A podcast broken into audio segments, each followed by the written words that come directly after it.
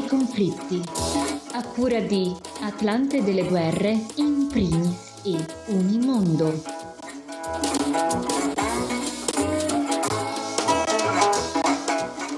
Benvenuto o benvenuta a Un camper nei conflitti, realizzato con una collaborazione di Associazione culturale inPrimis, Atlante delle guerre e dei conflitti e Unimondo, un podcast settimanale che si pone l'idea di raccontare cosa accade nel mondo con approfondimenti dedicati alle notizie di esteri, che spesso sono trascurate nei grandi media internazionali, anche se non solo di esteri. Io sono Francesco Zambelli, con me in studio Alessandro Graziadei. Buongiorno Alessandro. Buongiorno Francesco e buongiorno a tutti gli ascoltatori e le ascoltatrici. Come stavo anticipando nell'introduzione, Alessandro, con il nostro camper oggi restiamo in Italia, ma ci muoviamo abbastanza su e giù per lo stivale. Sì, oggi andiamo in Sicilia per parlare di conflitti sociali e grandi opere e poi risaliamo lo stivale per arrivare in Toscana ed Emilia Romagna per capirne un po' di più di alluvioni, dissesto idrogeologico, abuso del suolo fatto nel nome di questo sviluppo scorsoio che oggi sembrano pagare i cittadini. No, Alessandro, iniziamo dalla Sicilia. Sì, sabato 2 dicembre migliaia di persone riunite sotto le bandiere di circa 70 sigle dell'ambientalismo e la società civile hanno sfilato a Messina nel corteo nazionale Lo Stretto non si tocca, chiamato a raccolta per dire no alla realizzazione del ponte sullo Stretto. Grande opera rilanciata in pompa magna dal ministro delle infrastrutture del governo Meloni, Matteo Salvini. Secondo Legambiente, tra le realtà promotrici della manifestazione, il ponte sullo Stretto è tecnicamente un azzardo, cito direttamente dal comunicato di Legambiente, visto che vi sono tanti dubbi sulla fattibilità e nemmeno risolverebbe il problema della mancanza di un'efficiente rete di trasporto interna alle regioni meridionali e della Sicilia e Calabria in particolare. Per dimezzare i tempi di attraversamento dei treni nello stretto di Messina basterebbe, suggerisce Legambiente, utilizzare freccia rossa da 4 vagoni che possono essere traghettati senza scomporli e o prevedere l'acquisto di traghetti più lunghi e in grado di imbarcare treni con 7 vagoni, convertendo le attuali flotte con traghetti elettrici per rendere il traghettamento a zero emissioni. Questo il parere di Legambiente e alcune proposte di Legambiente sono state condivise da un'altra grande realtà ambientalista, il WWF, per il quale non si può tenere in ostaggio il paese per realizzare un'opera ancora al palo dopo 50 anni di studi e progetti inutili su cui ancora non si ha alcuna certezza. Il ponte sullo Stretto di Messina viene indicato come investimento strategico nella manovra 2024, dice il WWF, da un governo senza idee. L'Italia, mai come in questo momento, dovrebbe puntare su investimenti prioritari per la transizione ecologica dell'economia, la mitigazione e adattamento ai cambiamenti climatici, la conservazione della biodiversità. Il WWF ha anche sottolineato la necessità che i 780 milioni di euro assegnati a quest'opera dalla manovra 2024 siano destinati invece alla realizzazione degli interventi integrati previsti dal Decreto Legge 133 del 2014 e sono quelli finalizzati sia alla mitigazione del rischio idrogeologico, sia alla tutela e al recupero degli ecosistemi e della biodiversità dei corsi d'acqua per prevenire e meglio affrontare i fenomeni estremi provocati dai cambiamenti climatici. La manovra 2024, come rilevato dalla sezione di controllo della Corte dei Conti, ha spiegato Gaetano Benedetto, presidente del Centro Studi del WWF Italia, è sbilanciata proprio perché concentra le risorse su progetti specifici con ricadute limitate sul sistema economico. Primo tra tutti il ponte. Le ricadute, ha proseguito Gaetano Benedetto, sono limitate, ma i costi invece sono rilevanti e questo dimostra l'arbitrarietà e la strumentalità dell'operazione. E viene da domandarsi come il governo possa determinare i costi dell'opera in assenza di un progetto definitivo integrato, dal perfezionamento della procedura di valutazione di impatto ambientale, dal vaglio degli aspetti tecnici relativi alla costruibilità del ponte, nonché dall'assenza di un piano economico-finanziario che dimostri la sostenibilità dell'intervento. Ecco Alessandro, possiamo capire come si integrerebbe quest'opera, qualora fosse mai realizzata, nelle infrastrutture siciliane? L'Osservatorio dei Conti Pubblici Italiani, con una nota firma Carlo Cottarelli e Leoluca Virgadamo, ha provato a riflettere sull'opportunità di costruire questa grande opera alla luce dello sviluppo del trasporto ferroviario dell'isola più grande del Mediterraneo, giudicato ancora dall'osservatorio molto debole. Il problema non è concentrato solo su tratte singole, come la Palermo-Trapani passante per Milo, interrotta dal 2013 a causa di una frana, ma sull'intera rete siciliana, che conta soli 1.370 km di ferrovia. Innanzitutto, ricorda la nota, di questi 1.370 km, soltanto 223, quindi un 16%, sono a doppio binario, contro il 46% della rete nazionale. Inoltre, il 42% delle tratte regionali è alimentato dall'inquinante e clima alterante diesel, contro il 28% delle tratte nazionali.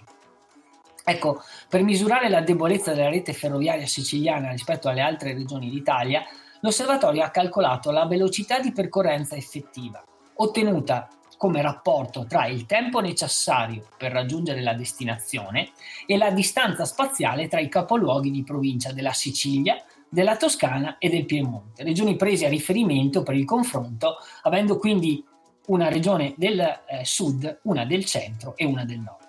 Ecco, sotto questo profilo sono state prese in esame due fasce orarie di partenza, quella dalle 8 alle 9 e quella dalle 14 alle 15. L'analisi in origine comprendeva anche la fascia 18 e 19, ha spiegato l'osservatorio, ma l'assenza di treni su molte tratte siciliane con partenza in tale fascia oraria ci ha costretto a scartare questa opzione. Il risultato dell'analisi è comunque sconfortante. Dice l'osservatorio, andare da una città all'altra in Sicilia implica lo spostarsi in media a 26 km orari nella prima fascia oraria e a 28 km orari nella seconda fascia oraria. Rispetto alle altre regioni la velocità è più bassa di quasi il 40%. Si tratta comunque di un dato medio, i collegamenti da e verso Trapani richiedono un tempo di viaggio minimo di 4 ore, nonostante la distanza con Palermo sia di soli 75 km.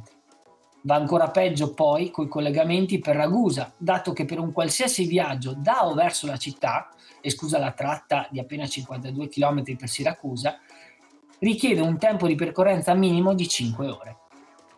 Visto da dove abito io in Lombardia, Alessandro, sembra incredibile. Come si spiega questa lentezza? Una buona parte di questo divario, ha precisato l'osservatorio, dipende dalla velocità sui binari dei treni. I treni siciliani viaggiano a 10 km orari in meno rispetto a quelli piemontesi e a 7 km orari in meno rispetto a quelli toscani. Un'altra parte del problema è che la rete ferroviaria siciliana è meno sviluppata, costringendo a lunghi itinerari nei collegamenti tra le città. Come si è detto, la rete siciliana è di 1.370 km, ossia 53 metri di ferrovia per chilometro quadrato di territorio, contro rispettivamente i 64 e 75 metri per chilometro quadrato di territorio per Toscana e Piemonte. Infine, il tempo necessario per muoversi da un punto all'altro risente della minor frequenza dei treni e fa crescere i tempi di attesa tra un treno e l'altro. Capite bene che in un simile contesto non solo il ponte sullo stretto rappresenterebbe un enorme quanto pericoloso spreco, ma non inciderebbe in modo rilevante per colmare quel gap infrastrutturale tra nord e sud. Anzi, le relative progettualità collegate al miglioramento della rete ferroviaria siciliana suonano quasi come una beffa. Dal governo, ha concluso l'osservatorio, sono arrivate rassicurazioni sul fatto che, in combinazione alla costruzione del ponte sullo stretto, sono in corso investimenti per rafforzare la rete di trasporto pubblico locale, anche con finanziamenti del PNRR. I progetti in corso, che dovrebbero essere completati entro il 2027, sono 14 in tutto, ma così volti solo al ripristino al normale servizio di linee interrotte da anni. Ecco, il quadro sembrerebbe quindi assai lontano dalle prospettive di una linea a velocità adeguata estesa a tutta la regione Sicilia. Tra l'altro, per nessuna tratta sono programmati collegamenti ad alta velocità. Ecco, come se non bastasse, il WWF ci ha ricordato che l'Italia rischia con il ponte sullo Stretto di Messina 2 procedure di infrazione comunitaria, una per violazione delle direttive appalti, per aver assegnato senza gara un'opera il cui costo eccede di più del 50% del valore del contratto iniziale, e l'altra per la violazione della direttiva Habitat ed Uccelli, per l'incidenza negativa che il progetto avrebbe su una delle aree più importanti per la sosta e il transito degli uccelli migratori. Grazie Alessandro. Abbandoniamo adesso la Sicilia. Sì, saliamo fino in Toscana, dove si dovrebbe provare a rimediare alla logica dello sviluppo urbano che negli anni 60 e 70 ha portato alla tombatura di molti fiumi. L'assessora regionale Monia Monni, insieme al dirigente regionale dell'area protezione civile Giovanni Massini, hanno incontrato la scorsa settimana i sindaci della Val di Bisenzio, ovvero dei comuni di Vaiano, Vernio e Cantagallo, per fare il punto della situazione dopo l'alluvione del 2 novembre che ha provocato gravi danni sul territorio. La dimensione dell'evento meteorologico che ha colpito la Toscana il 2 novembre è epocale, ha spiegato la Monni. Non era mai avvenuta nella storia recente qualcosa di simile. È grazie ai lavori portati avanti negli scorsi anni dalla Regione Toscana, dagli enti territoriali e dai consorzi di bonifica che corsi d'acqua importanti come l'Arno e l'Ombrone hanno vissuto con relativa serenità questo evento estremo. Ma per mettere in sicurezza il reticolo fluviale minore dobbiamo anche trovare il modo di rimediare alla logica sviluppistica che anche in Toscana negli anni 60 e 70 ha portato alla tombatura di molti fiumi, con scelte urbanistiche che oggi non sarebbero mai accettate, ma che fanno parte del nostro passato. A poco più di un mese dall'alluvione nei 3 comuni di Vaiano, Vernio e Cantagallo si contano oltre 200 eventi franosi e il reticolo idraulico minore, che si caratterizza per la presenza di decine di torrenti, ha bisogno di interventi urgenti che consentano di recuperare la capacità di contenimento degli alberi. Abbiamo fatto molto per rendere i territori più resilienti a quei cambiamenti climatici che qualcuno fino ad oggi persino negava, ha concluso la Monni. E coi sindaci di Vernio, Cantagallo e Vaiano ci siamo presi l'impegno di lavorare ancora di più, sia per gli interventi immediati di ripristino che per l'ulteriore messa in sicurezza del territorio della Val di Bisenzio. Il Tre Scellere, per esempio, è un torrente tombato che passa nel centro del paese di Vaiano, sotto abitazioni e luoghi pubblici. Ecco, il 2 novembre è letteralmente esploso per la pressione dell'acqua, rompendo la tombatura ed allagando il centro del paese. Oggi è stato ripulito, sono state rimosse le tombature ed è stato ricondotto nel suo aglio naturale. Ma adesso dovrà essere ricostruito un nuovo rapporto tra il torrente, l'abitato e anche i suoi cittadini.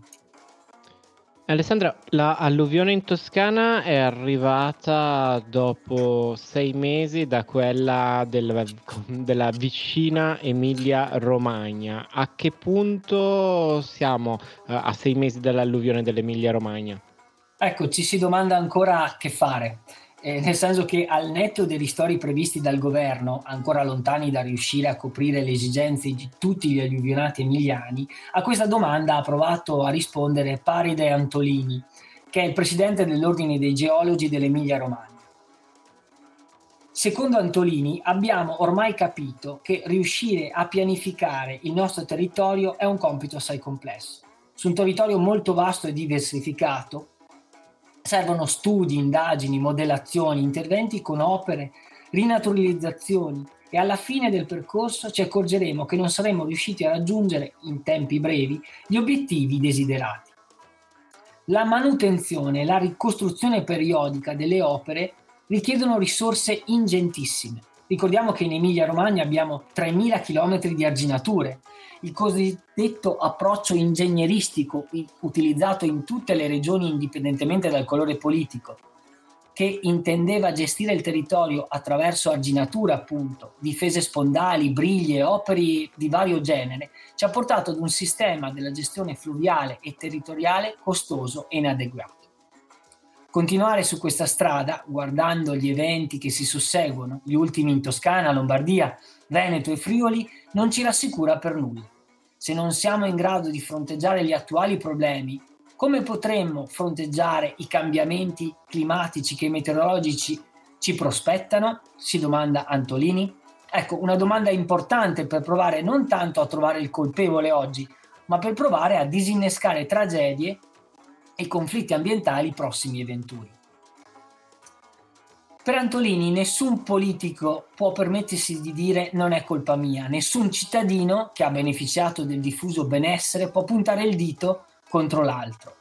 Quello che attualmente si sta cercando di fare sono azioni che cercano di ridurre le fragilità, cercano di restaurare un territorio duramente colpito, ma lo si fa con la prospettiva di migliorare il sistema?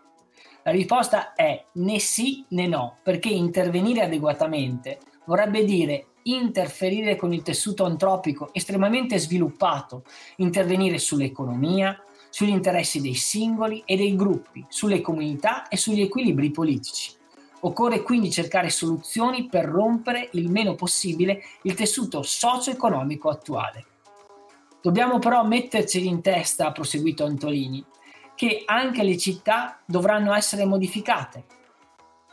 Pensare che l'acqua resti negli attuali alvei, che il nostro attuale sistema fluviale torrentizio con le sue difese riuscirà a superare i prossimi eventi è una speranza che non possiamo permetterci. Dobbiamo imparare a vivere con un concetto, il rischio residuo, fino ad ora ignorato, e cercare di ridurlo in tutti i modi. Per il presidente dell'Ordine dei Geologi dell'Emilia Romagna occorre tenere ben presente un concetto. Dobbiamo ridare spazio ai fiumi in modo significativo e quindi concepire un sistema di difesa diverso, limitare il sistema arginale in altezza per evitare gravi danni da rotture, integrare e modificare l'uso del suolo e attività produttive in ampi spazi di destinazione fluviale. La sfida, non solo in Emilia, è appena iniziata e coinvolge amministrazione e cittadini impegnati a difendere i propri territori non solo dagli effetti dei cambiamenti climatici, ma da decenni di sviluppo scorsoio e gestione del territorio poco lungimirante. Grazie mille Alessandro Graziadei. Camper nei conflitti di questa settimana termina qui. La linea alla rubrica sulla Palestina di Amedeo Rossi.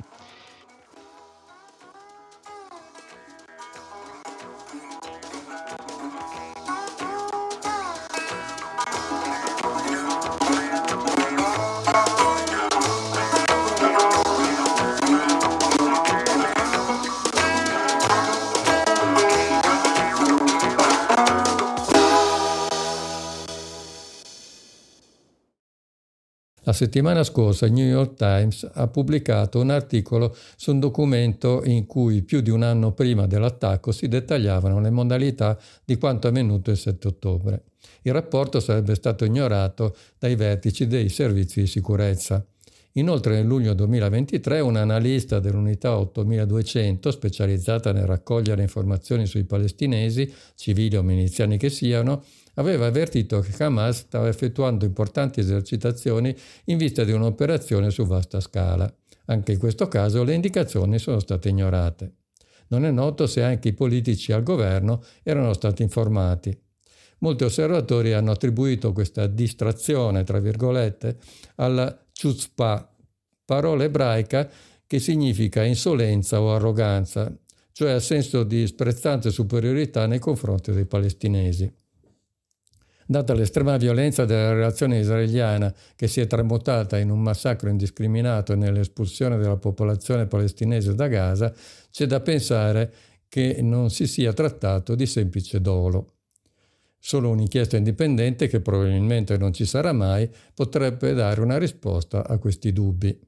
In ogni caso, qualunque sia la spiegazione, ormai è evidente che il massacro di civili israeliani ha fornito a Israele il pretesto per mettere in atto contro i civili di Gaza una terza pulizia etnica, dopo la Nakba del 1947-49 e la Naksa del 1967.